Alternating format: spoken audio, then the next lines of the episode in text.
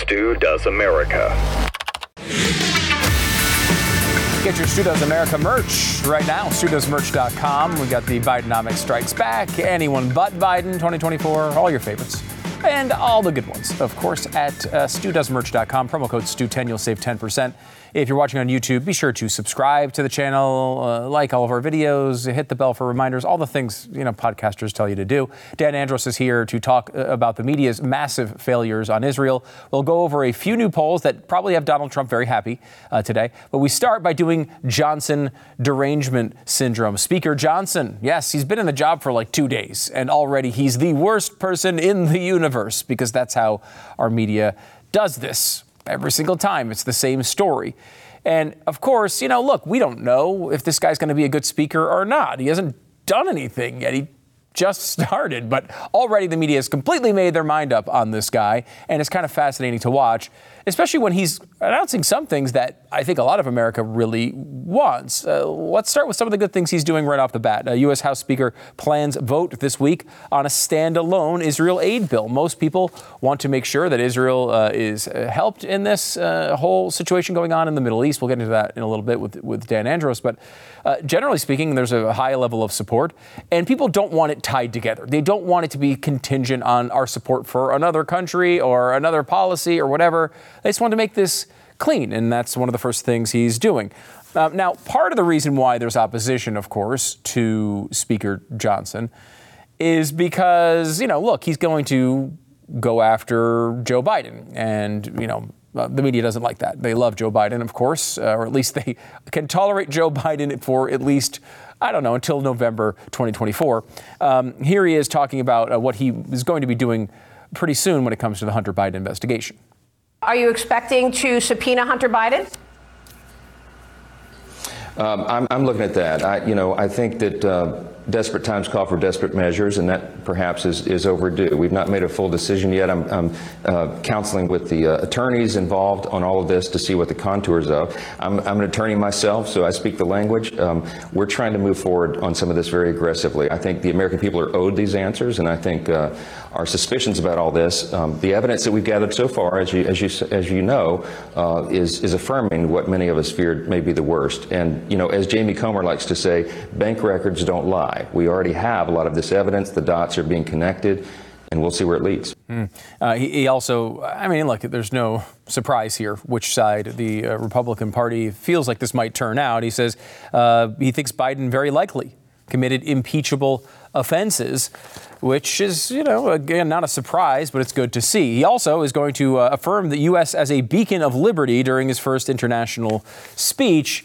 Now, that might not do anything, but certainly doesn't make uh, any of anyone in the media happy. They don't like hearing things like that. For whatever reason, they don't have that same opinion as America as a good influence on the world rather than a negative one. They only see the warts and the scars. And look, there are some. And things have not been perfect here by any means. Uh, but still, overall, when you compare it to everywhere else on Earth, I think we show up pretty pretty well in that in that uh, in that count. Um, also, uh, Mike Johnson is going to look at a debt commission, and this would be something that would be positive. I will say the Republican Party largely has forgotten about debt, that it's a problem. Uh, you know, famously, uh, Donald Trump said he was the king of debt, uh, and we have become a kingdom of debt, uh, not just because of Trump, but because of both sides, honestly. Hopefully, they're taking this seriously. A debt commission would be a good idea. Whether a commission actually leads to something, of course, you can fairly be highly skeptical of. But the left is looking at this as an opportunity, right? Kevin McCarthy, for all that it was good about him and what was bad about him, was sort of a non-entity in, in American politics. For a guy who had as prominent a role as Speaker of the House, he was sort of seen as a guy who just tried to manage the caucus. He tried to manage the conference and say, okay, well, we've got the right, we've got the left here, let's try to get them together so we can get votes across the line. He was seen as a deal maker. And for that reason, it was hard to vilify him as this ideological monster, even though they tried it with him too. They'll try it with anyone else who gets that role. That's just the way this works. Um, but, you know, this is kind of the path that they're going down, and, there's a reason they're doing this. There's a very specific reason for this, and I'll get it in a second. Let me set the stage for you here. First of all, they're going after his religion. This is a big part of the attack on Johnson. Christian conservatives cheer one of their own as Mike Johnson assumes Congress' most powerful seat. Okay, he's a religious guy. Christians are a fan of him. That's not too bad. It keeps going, though. Mike Johnson conducted seminars promoting the U.S as a Christian nation. Now, if you followed politics at all over the years, you know this is a very standard left wing attack, right? If someone says we were founded on Christian, uh, Judeo Christian values, a very sensible thing that was uh, very much reflected in our founding documents. One of the first things Congress did immediately after the, f- the formation of the country was do a, a, pr- a congressional prayer. Like religion was not something these guys shied away from, um, but you know, you're supposed to now deny that that's actually the history here. That doesn't mean that other faiths, of course, can't come here. They can do whatever they want. They can support whoever they want. That's the way the country works. But clearly, Judeo-Christian foundations were the what, what kind of fueled the initial founding of the country. Uh, Mike Johnson's old-time religion, says New York Magazine, apparently doesn't believe all the newfangled things that you're supposed to believe about your faith. For Mike Johnson, religion is at the forefront of politics and policy. This is a weird attack. I mean, it, look, you shouldn't be like uh, going into church with a list of policies and asking, telling your pastor, will you sign the ones I'm supposed to sign? No one does that. No one believes that's the right answer here. Of course, having a biblical worldview is very standard for a conservative Christian. That is kind of the thing. You're not supposed to just stop your religion at the gates of Congress. Like, that's not how that's supposed to work. The left, of course, only recognizes that with people on the right. And listen to the quotes from Nancy Pelosi, who says that not only does religion guide her, it's her it's the main influence in the way she makes decisions. Now, you can appropriately be a bit skeptical about that because none of the things she does align with that worldview, but she does say it. And yes, I think she's a constant liar, but does the media? They don't they don't seem to give her any attention when she says stuff like that. The Christian nationalism of Speaker Mike Johnson comes from Time magazine. Again, you know, Christian nationalism actually means something. Saying that you were founded on Judeo Christian values is not Christian nationalism. It's not. Christian nationalism is something else, and it's something that should be discussed, but there's no indication that Mike Johnson believes that. None of the things that he's on record saying indicate uh, that he wants some Christian nationalist worldview. Um, new House Speaker Mike Johnson praised 18th century values in speech. The congressman told an audience in 2013 anti abortion event that Americans should live by 250 50 year old religious and moral values. Did he say that, really? I mean, you know this stuff is overblown, right? But anyway, can you picture him on the stage? Uh, I think we should live by 250 year old religious values. Look, that's not, first of all, religion's not supposed to change. Your faith isn't supposed supposed to change. It's not like politics. It's not like pop culture. You don't have an era of disco and then an era of rap. That's not how Christianity or any other religion is supposed to work. They're supposed to give you foundational principles that guide you through whatever is going on in today's world. That's how that's supposed to work. It's not supposed to constantly change. But you know, we just keep seeing these sorts of attacks. So you have the religion attacks. Then you have the uh, he's a right wing extremist attack. A lot of this goes back to January 6th. And it's interesting because. Um, the main reason why they're saying Mike Johnson was tied into January 6th or was a, um, a central figure in the uh, overthrowing of our democracy, the darkest day of all time democracy, you know that spiel. So why do they keep talking about him? Well, as you mentioned in that clip earlier, He's a lawyer, and he was one of the people who filed an amicus brief uh, in support of the Texas lawsuit that went forward, uh, asking some questions, uh, some pretty legitimate questions about the election and how it went forward. Now, it wasn't, there's a separation here, right? A separation between you know what Sidney Powell was saying. Hey, we've got Venezuelan machines and they're changing votes, and you know all, there was all sorts of things that went on there that she has now sort of denounced on her own in this uh, current lawsuit but also always seemed you know, fantastical, right? Like we saw press conferences with, uh, you know, with poor Rudy and he's sweating down hair dye, and it was. We remember all of that stuff. However, there are also serious constitutional questions about, for example, how Pennsylvania went uh, forward with their changes in the in the law. They it was supposed to be the state legislature that made changes on uh, on voting rights, and it was this the courts in the state. That's not the way it's supposed to work. Now, that doesn't mean uh, you overturn elections on January 6th. And this is the key thing. This is the amicus brief. And I wanted to go back and read through this because I thought it was important to kind of understand what role Mike Johnson actually played in this. This is what it looks like here. And I want to give you, hold on this for a second because there's a couple of interesting things in there. They talk about, you know, certain very technical parts of the law but I know I'll tell you this up front. Most of this should have been ch- challenged months beforehand, and the Trump uh, uh, campaign, which should have been responsible for doing this, did not do it. Um, beforehand. He waited until after the results came in and then said, hey, wait a minute, uh, those changes you made months ago, uh, we don't like them. That's not the way to do it. But this lawsuit did go through. Um, and it went, it did not succeed, as as we all know. But if you look at the very bottom corner of this, remember that we're talking about January 6th here, right? The most important thing in this entire document is what you see in the bottom right hand corner of the front page, which is December 10th, 2020. December 10th, 2020 is before December 14th, 2020.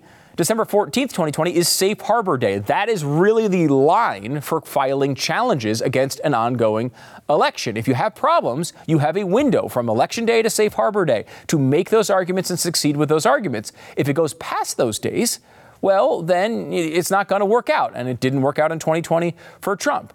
The point here is that he was filing challenges to this in a very understandable window, the window that Al Gore filed challenges and so many others have filed challenges over the year, the acceptable window to challenge elections this is uh, basically the, ma- the media trying to convince you that he was a guy breaking windows in the halls of Congress when he was not. Uh, there's a couple quotes they keep throwing out there, but generally speaking, this is what they blame um, Mike Johnson for. And even though you know you in this audience might be much more friendly to uh, the January 6 arguments than MSNBC uh, is, the point is that he didn't even go to that area. His what they're blaming him for is not even what they're telling you uh, he actually did, and that's an important aside. Um, we can go into that maybe a little bit uh, later in more detail. Uh, but we're getting all the headlines. Uh, Biden campaign knocks Speaker Johnson as cementing extreme MAGA takeover of House GOP. Um, how about this one from MSNBC? And this happens every single time. Mike Johnson isn't Jim Jordan but he may be more dangerous. You know who the most dangerous Republican is? You might say, oh, Donald Trump. They probably think Donald Trump is. No, it's whatever Republican they're talking about. That's who the most dangerous one is every single time, no matter what is going on. If Donald Trump loses to Ron DeSantis or Nikki Haley or somebody else, they will tell you one of those people will be worse than Trump. That is a personal guarantee. I guarantee you will see that column in one of our top media institutions at least once. How about this, though? This is Jen Psaki as well. Now, of course, Jen Psaki was literally the spokesperson, uh, f- the press secretary, which is now just evolved into this I'm a all-time defender of uh, the, the, president. Um, the spokesperson, she's now got a show on MSNBC, Jen Psaki. Here she is trying to scare you about the religion of Mike Johnson. I am a Bible believing Christian. Someone asked me today in the media, they said, It's curious. People are curious. What does Mike Johnson think about any issue under the sun? I said, Well, go pick up a Bible off your shelf and read it. That's, that's my worldview. You heard that right. The oh. Bible doesn't just inform his worldview. What? It is his worldview. What? In fact, during his first speech in his new job, Johnson suggested that his election as Speaker was an act of God. Talk about a bit of a humble brag there. Ah, Jenny Psaki is going to town on Mike Johnson. Can you believe she unearthed that audio where he said it, you know, in front of a camera during an interview and said that he actually has the Bible and has a biblical worldview, which would be consistent with only 70% of the American people who are Christian. Like, I, that's what is the point of going to church if you're just going to ignore all of it? I know that is the fancy left wing way to go through religious circles, but I, I'm pretty sure the point of it is to help your worldview, right?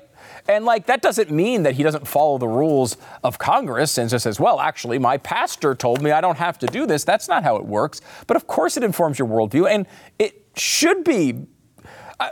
Why? Look, Sundays are awesome. Football's on. Why the hell are you going to church if you're not going to take it at all seriously? That's the whole point of this. I mean, gosh, they had nine football games in the early window on Sunday.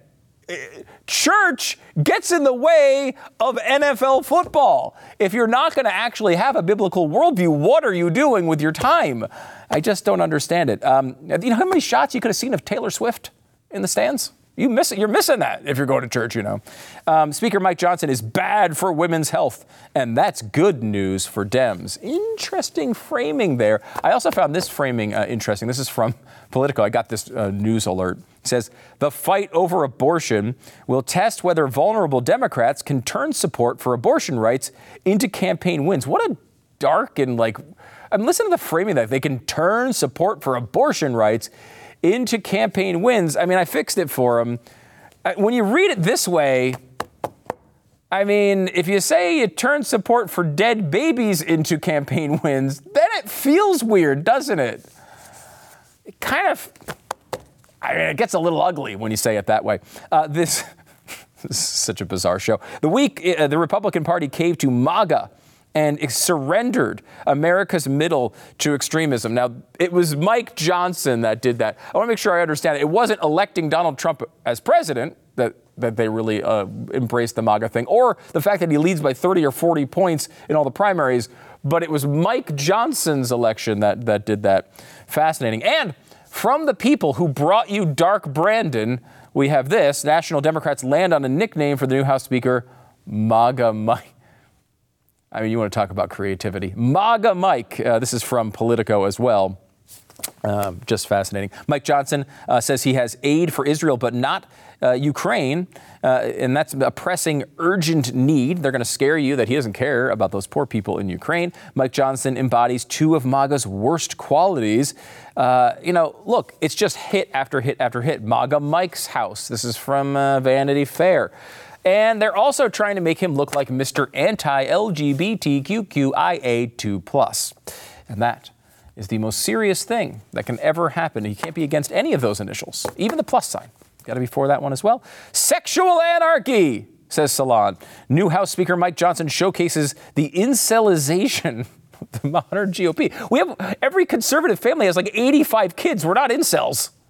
I mean, I don't think we got to think of something else to do, or you know, I mean, but we've got we seem to be very interested in things going on in the bedroom. New Speaker of the House, Mike Johnson, once wrote in support of the criminalization of gay sex. I mean, all of these things, as you might know, are completely exaggerated or completely wrong. New House Speaker conveniently can't remember his past homophobia. I, when you walk up to someone on the street and say, "Hey, remember your past homophobia?"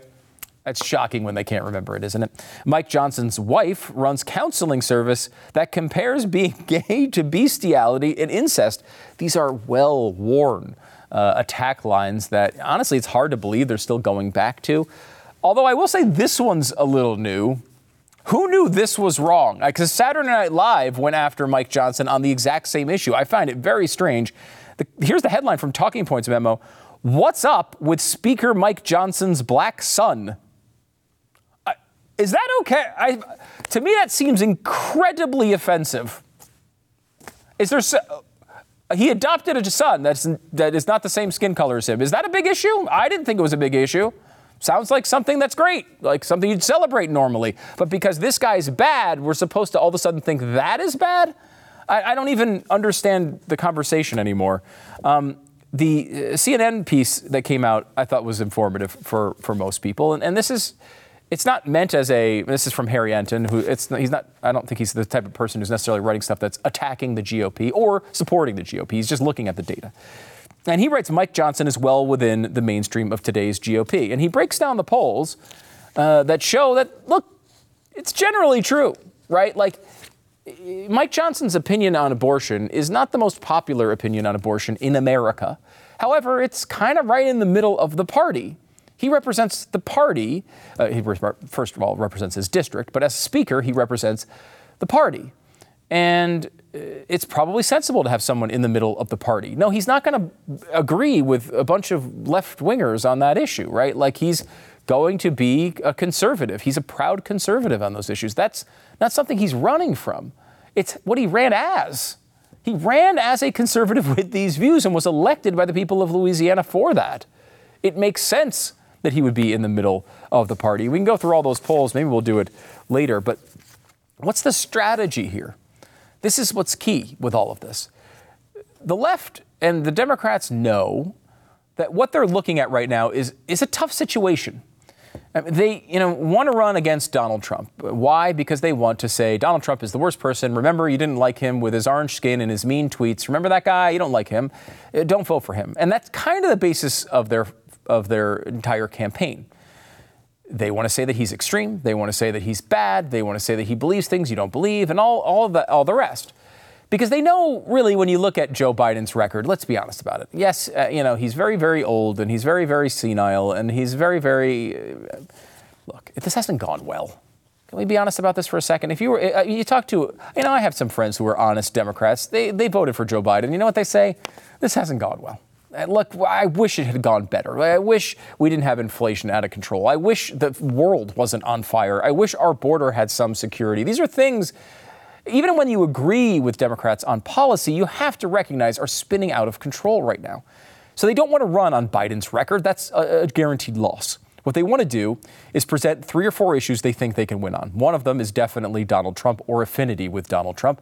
They're trying to blame Mike Johnson on that. One of them is abortion rights. They think the Republicans are out of step on abortion. Some polls actually support that idea frankly, uh, you know, it's, it's a right or wrong issue to me. If you uh, if you want to play the polls with it, you can do it. We've seen some politicians attempt that, but I don't think that's the most morally defensible thing to do when you're talking about a life or death issue. That being said, it might be a successful attack. They're trying to also go after him on January 6th. What they're trying to do is take their three or four issues they think poll well for them, none of which have to do with Joe Biden's record, and p- place all of them inside of Mike Johnson and say, Mike Johnson's bad. The Republican Party proves it.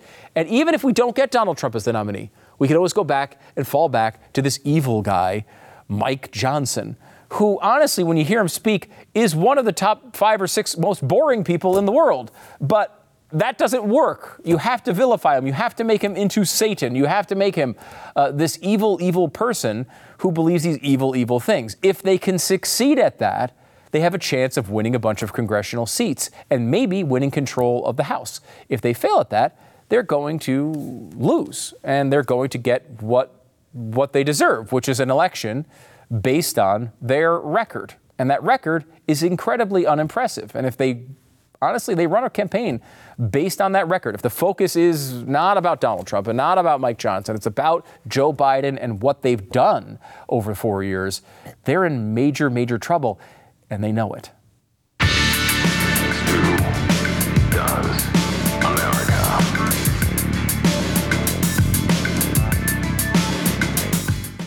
You may have noticed just a little bit of inflation over the past couple of years. Prices are going up and up and up and up and up and up. What do you do about that? Well, you need someone to give you some cash back. That would be nice, right? Upside will do that. This is a great app. If you buy gas, if you buy groceries, if you eat out, I bet you do at least a couple of those things. With Upside, you can get cash back on every purchase. I do. Uh, it's a great secret weapon for staying on track with your savings goals and fighting back against inflation. To get started, just go and uh, download the free Upside app. You can use the promo code STU there, and you're going to get an extra 25 cents back for every gallon of your first tank of gas. I mean, this is free money. Why not take it? You can claim an offer for whatever you're buying on Upside. Uh, you, know, you can pay with the, as usual with your credit card, so you don't have to like go up there with your app and say, "Please scan my app." You just buy it with a credit card, and it knows that you've been there, and it will register the cash back right to you. It's uh, it's honestly in comparison to credit card rewards, it's you're getting like three times as much with Upside. Plus, Upside doesn't sell your personal information to third parties. They know that your information is a vital part of their trusted relationship with you. So download the free Upside app and use the promo code STU to get an extra 25 cents back for every gallon on your first tank of gas. An extra 25 cents back for every gallon. It's crazy it works. I've already collected the money. You should too. Use the promo code STU with the Upside app. Save money with Upside. Let's bring in Dan Andros. He's a managing editor at CBN News and host of CBN's Quick Start podcast, which you can subscribe to now wherever you get your podcast. Dan, thanks for coming on the program. All right, thanks for having me. Uh, you guys over at CBN have been doing a great job covering this. I know you have a lot of reporters that are in Israel. You're providing updates constantly on the YouTube page. It's been really helpful to kind of follow along the minute to minute, which seems to change constantly. Uh, can you give us a, your assessment of this so far? I mean, has the ground invasion started yet? Has are we in a mid range here between it not starting and it starting? What's going on? Yeah, well, it has started, and it's just probably a little different than I think what a lot of people in the media sort of expected. We saw this massive buildup around uh, the borders in southern Israel there along the Gaza Strip. We saw a massive buildup, hundreds of thousands of reservists and troops and tanks and, and everything else you could imagine that Israel has at the ready. And so everyone kind of envisioned this just, all right, we just go in and we bulldoze it all down and we just hundreds of thousands of people at once. And they seem to be doing it a little more uh, deliberately than that, a little more tactically than that, like a little more um, patient and deliberate and cordoning off areas and moving in and hitting the airstrikes and pummeling and just this concert of activity that's going. Uh, not in all, I mean, they're certainly pulverizing northern Gaza there, but uh, it's it's happening slightly different than I think some people expected. How much of the delay has to do with uh, the the U.S. Like you know, we've we've heard rumors that Biden wants this to slow down. Um, you know, Biden has been intermittently supportive on this. I mean, I can't say this is the worst thing I've ever seen Biden do in his presidency. He's been somewhat supportive of Israel against some of the more radical elements of his party. But but still, I, I mean, I, there's definitely seems to be an undercurrent of the U.S. trying to say, look, just slow down. You don't really need to do this right now. Are you sure you have a right plan? How much of this is the U.S. pressuring and promising with carrots and sticks to try to slow this thing down a little bit? I I'm I'm not surprised if there are U.S. officials trying that. I've certainly seen some officials indicate as much. Like you said, they they want to wait and let's have a restrained response. Yada yada. Like you said, Biden's said some right things on this. Um, I, I don't think, though, that Israel is slowing down for anyone on this. I, I think they are pretty determined to go in and end Hamas. I, I mean, I think there's no there's no other thing. First of all, if you're a politician and you're a leader in Israel, you're you're done if you don't go and take care of this right now because that's the mood of the country right now. We we're we're done with dealing with this, and so I don't think there was any hesitation. I don't think there was any pause. I think it was more just getting the uh, plan together because it's if you're being honest here, this is one of the more difficult things you're going to have to deal with. It's a lot of tunnel warfare. And we saw this in World War II when in the Pacific theater, when um, fleets were trying to capture islands, uh, island by island, as they went towards the mainland. And they would pummel for days from the ships onto these islands uh, you know, that had you know mountains, but then they the Japanese had dug tunnels into these mountains, and so they would all just go into the mountains, and then they just endure the pummeling for days, and then all just come out when when everybody got on shore. And I think it's a similar effect here, where they can do all the airstrikes, and they'll certainly kill um, some terrorists in the process. But I think it's I think it's a very difficult, very very difficult operation. On the other side, you wonder how much of this is a worry from the Israelis that, hey, like Lebanon might get involved, Iran might get involved, these other actors in the region might get involved. Do you have a sense as to uh, how how they're preparing for this p- potential eventuality? Yeah, I think there's a lot of bluster going on. You know, you hear this a lot from some of the Arab nations. We we saw this. Remember before the Iraq invasion? You know, Saddam. This is going to be the doom of you if you come in and you know you had baghdad bob and all the rest promising doom and gloom if america came in and then we went in and wiped them out in like three seconds um, so there's always a lot of talk on that front but i don't i think it's probably mostly just that at that point if, I, if i'm guessing like never say never but i think israel is probably looking at that and maybe essentially calling the bluff and saying okay well we're going in and we're doing this because we have to do this and we're not going to just back down uh, because of that threat. Now, I think the United States has to thread that needle a little bit because I mean we've seen how Biden has released you know sanctions on Iran. So I think the United States probably has to worry about threading that needle where the support is uh, more than perhaps even Israel does, because I think Israel's course is sort of, I mean, they're bent on the direction they're going. Hmm. You uh, spent time in Israel covering this, this exact back and forth. I mean, this is years ago now, but you saw the the very germs of all of this activity starting uh, when you were there, uh, back when you were here at the Blaze. And it's fascinating to look back at that time because a lot of the stuff they were talking about then is the same stuff that wound up happening on October 7th. Absolutely, 100%. This was was over there with uh, our colleague Jason Buttrill, and we were chronicling and reporting on Trump moving the U.S. Embassy into Jerusalem. Now, there were massive protests at the Gaza border there in, in uh, southern Israel. And there were tens of thousands of people out there. And remember, the news cycle at that time was Israel's gunning down innocent, hapless Palestinian protesters who just want, you know, for, to free Palestine. Well, the IDF was showing us this propaganda from online that um, Hamas was putting out, and and these you know posters and saying what they want to do to Israel, showing, hey, if we get through the fence on this day, then we're going to go into Israel's towns and we're going to kill civilians. I mean, they're saying what they're going to do, and they're showing us this and saying, look, this is why when they're over there blowing up the fence and trying to get through, we have to shoot them. We're gonna we tell them that you you can't do that or we're going to shoot you, and then the media turns and responds and blames it all on Israel. Now, it turns out, sadly, we had to see this for it to be proven true. But it turns out everything they were saying was 100% correct and they were 100% justified in it. They got through the border, they got over it this time, clearly with help from Iran or somewhere else and somewhere else. And then they went in and did exactly what those pamphlets said. I saw those pamphlets and they threatened these things, and you'd think, ah, well, maybe Israel's just exaggerating. Maybe it's just a couple crazies. No, we saw it. That's exactly what they wanted to do, and they did it. Mm-hmm. It really is amazing that, it, they knew about this the whole time. And at some level, you wonder if they got comfortable with that idea that uh, you know we're never never going to do a full assault. Uh, you know we can live side by side with these people. They gave them their autonomy. They gave them their rights to elect a government, and they elected Hamas, and that still didn't stop them. It's, they still left the uh, you know left the occupation of of of their own country, which I'm not exactly sure how you occupy your home country. That's a, that's a whole other story.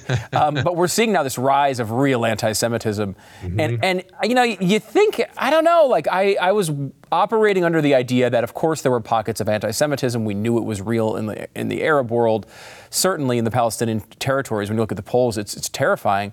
But like I I gotta say, I didn't think we'd be seeing hundred thousand people in London gathering uh, to uh, to say how bad the Jews are. I, I, what year is this? I, I, can't even comprehend how this is happening. Are you at all surprised by the extent of the anti-Semitism around the globe? Yes and no. I mean, there's always going to be, mean, look, looking from a, a biblical lens, there are always going to be people that hate God's people and hate God's holy land so for, on that hand, I kind of expect it, but it is shocking to see, especially from a society that claims to um, be champions for the oppressed. Israel, I mean, there's there's 16 million or so Jews in the world today, and two billion Muslims. So it's like, we're which group is oppressed here? And what there's we we've seen all the threats from Iran, and they want to wipe them off the face of the earth. So um, it's it's kind of ironic on the one hand to me that they're they're even out there championing like the supposed oppressed people, but Israel clearly has there been anyone more oppressed than the Jews in in recent modern history? And it is shocking. I thought you'd see a few crazies, but you're seeing it over and over and over again. And Stu, I don't know if you saw this, but Hillary Clinton, you mentioned Biden saying some good things. Like even far left politicians like Hillary Clinton is out there going, nah, ceasefire. You're an idiot if you if you want a ceasefire. That just helps Hamas, and Hamas isn't gonna. They're just gonna regather and then go attack again.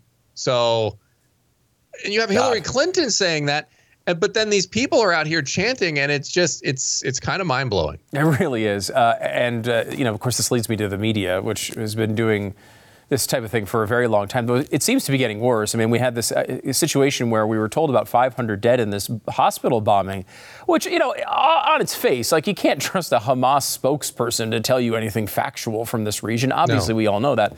Um, but then it gets to the point that we've now found that all of these media sources, um, and this is according uh, to a guy who uh, works for like the New Yorker or the Atlantic, like a, a respected reporter, who went back and tried to find the source of this claim that 500 were dead and realized it was actually a mistranslation of a comment from the Hamas reporter uh, or, or spokesperson. I mean, this is a over and over and over again we're seeing this it's just a you know media malfeasance on a scale i don't know that we've ever even contemplated before well, and Stu, I, I want to get your take here on this, on what you think the percentage chance is that it's from the media, on like the hospital story, for example. I mean, that's just one of a million, right? Mm-hmm. Because we work in the media. You know, when we're at the Blaze, you know, the it's a tenth of the size of the New York Times, right? They have zillions of editors. How how many hands do headlines go through before they make it to print and make it online? a whole bunch of them. Yeah. And I felt like we've always been more responsible than them with the mis- amount of mistakes that they make. So my question for you is, what are the odds that it's either just laziness, like they see someone else report it and so then they just repeat it, um, or is it uh, ignorance? They just don't know any better, or is it uh, they don't care and they intentionally want to mislead? Mm, where, where do you where do you put the percentages? I feel like certainly there's some fringe levels of incompetence. But if these people, you know, these are trained, you know, people who can do the job if they really want to, I think I think it's that it's their they want to believe it so badly. It plays into their picture of what the world is so much that I think that's a 75, 80 percent of it. It's, it's like yeah. they just they the automatically believe. Yeah, they automatically believe yeah. this because they already think it's true. So when something comes in and just furthers their current worldview you know, they, they don't bother putting it through the rigmarole to actually fact check it. Is that kind of how you see right. it as well? I think you're right because remember we worked at CNN and like they were sticklers on the facts, like they, and which oh. was fine, right? Mm-hmm. Like they were going to grill you on things, and it got irritating at times because they wouldn't believe things that they never looked at, and they'd be like, "What about this? Where did you get this?" And look, that's a good practice to go through, as annoying as it was. But you get the sense that I did all those people get fired? Where did mm. they go? Where did the fact checking department go? How does someone go, wait a minute? Not one person said, uh, guys, that number is just from Hamas. Maybe we ought to slow it down a little bit. Yeah. It's funny, too, uh, when you're thinking about those days at CNN we did specials like we're skeptical of things like global warming over there. God yeah. only knows how we got any of those things on the air. And they they tried to fact check those and push back on us occasionally, but we got we never got more fa- uh, pushback from the fact checking department than we did when we would say things that were pro Israel in this in this uh, back and forth. It, that was the thing they pushed back on most of all, even more than the things you'd think of, abortion and climate change and all these mm-hmm. typically mm-hmm. uh, divisive issues. Uh, Dan Andros, managing editor at CBN News. If you're not uh, following their YouTube channel, you got to do that because they have all sorts of. I mean, it seems like day, it's a daily update, Dan. I mean, you guys are there yeah. talking about this all the time. Well, we have a bureau in Jerusalem there, headed up by the bureau chief Chris Mitchell. So they're doing daily reports, and we also have Chuck Holton, who's on the ground there, oh. reporter for CBN, war correspondent and George uh, Thomas there as well. And they're just providing live streams throughout the day. Awesome. Yeah, Chuck's great as well. Uh, CBN's Quick Start podcast. Also, you can get the updates in the morning uh, with Dan on the podcast. Dan, thanks so much for coming on the program. All right, thanks.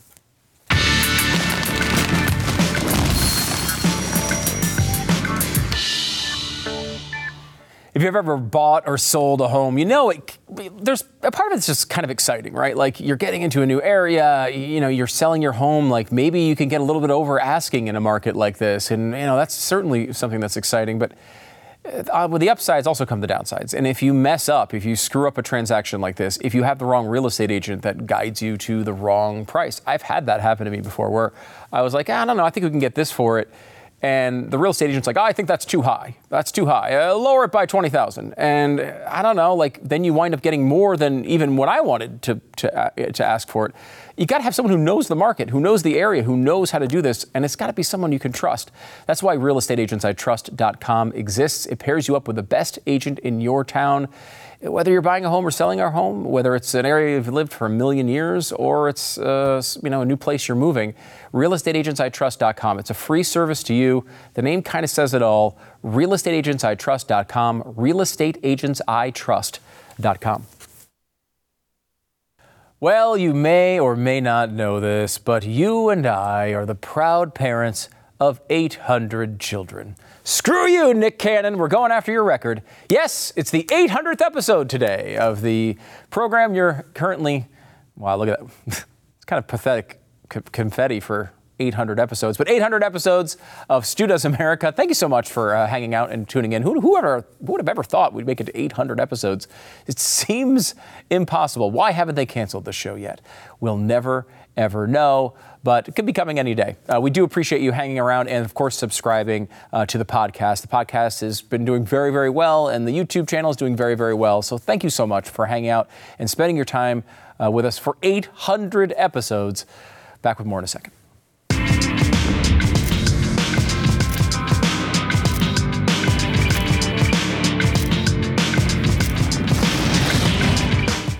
As a person with you know 800 uh, children, you better make sure you have medications on hand. Uh, I mean, even just for the headaches, because that's a lot. Uh, Jase Daily can make sure you do have the medications you need on hand. Why? Well, they have a prescription service uh, that supplies you with up to 12 months of a supply of backup uh, medication for your prescriptions in case of an emergency. This covers kind of a lot of medications. Uh, if you take cholesterol medication every day and all of a sudden you can't take it anymore because supply chains dry up, it would be great if you had a few months, maybe a year, uh, you know, backup, plus fewer trips to the uh, to the pharmacy, which is nice. Um, you also have, uh, you know, if you have got diabetes, heart health, uh, blood pressure, mental health, whatever the issue is, they can walk you uh, through how to get this medication to you. Your order is reviewed by a certified healthcare professional and delivered right to your door. Uh, check this out from Jase Medical. Uh, they also have the Jase case, which is great for antibiotics to supply you in case of uh, need or travel, and Jase Daily for your everyday medications. JaseMedical.com is the place to go to find out about all this stuff. Uh, enter the code STU at checkout. You get a discount on your order. The promo code is STU at jasemedical.com, J A S E medical.com. Mike Pence is out, and that's not a huge surprise. I will say, you know, look, it's easy to take a victory lap on Mike Pence. Uh, you know, he's not a great candidate. He was a vice president of the United States, though, and uh, you know, it's like the Masters. You win the Masters, you get the green jacket. You can always come back and play at the Masters. If you're vice president of the United States, it's kind of hard to say you have no right to be in a primary. Uh, he just was never going to win. He's not like Doug Burgum, who has no chance of winning because he's not, you know, no one knows who he is. Mike Pence has an argument on paper to be in the primary. It just never connected, and he's not a very good candidate. So he is out. He wants to uh, solidify report, uh, support among one of the other candidates. We'll see who that is.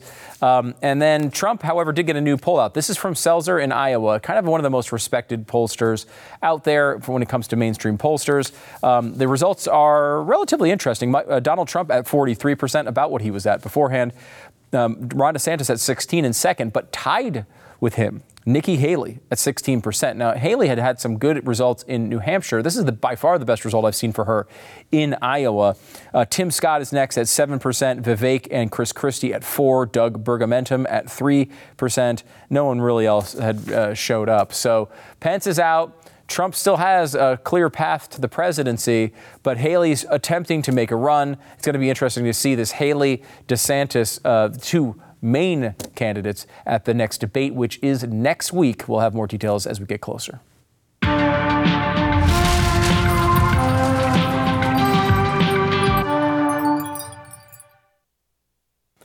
You know, I heard other shows, Glenn's, Pat's, had this code where you could save 36 bucks off your subscription to Blaze TV. I'm like, where's my code? I need a code. My listeners need a code. And now you have one. Yes, blazetv.com slash Stu, code STU Plus. Yes, the code STU Plus will get you $36 off of an annual subscription to Blaze TV. If you watch the show on YouTube, we love you. If you're listening on podcast or on Pluto, maybe we still love you, of course. But if you can subscribe to Blaze TV, it helps us do these investigations that we're doing all the time and uh, helps support the cause. We do appreciate it. blazetv.com slash Stu, the code STU Plus.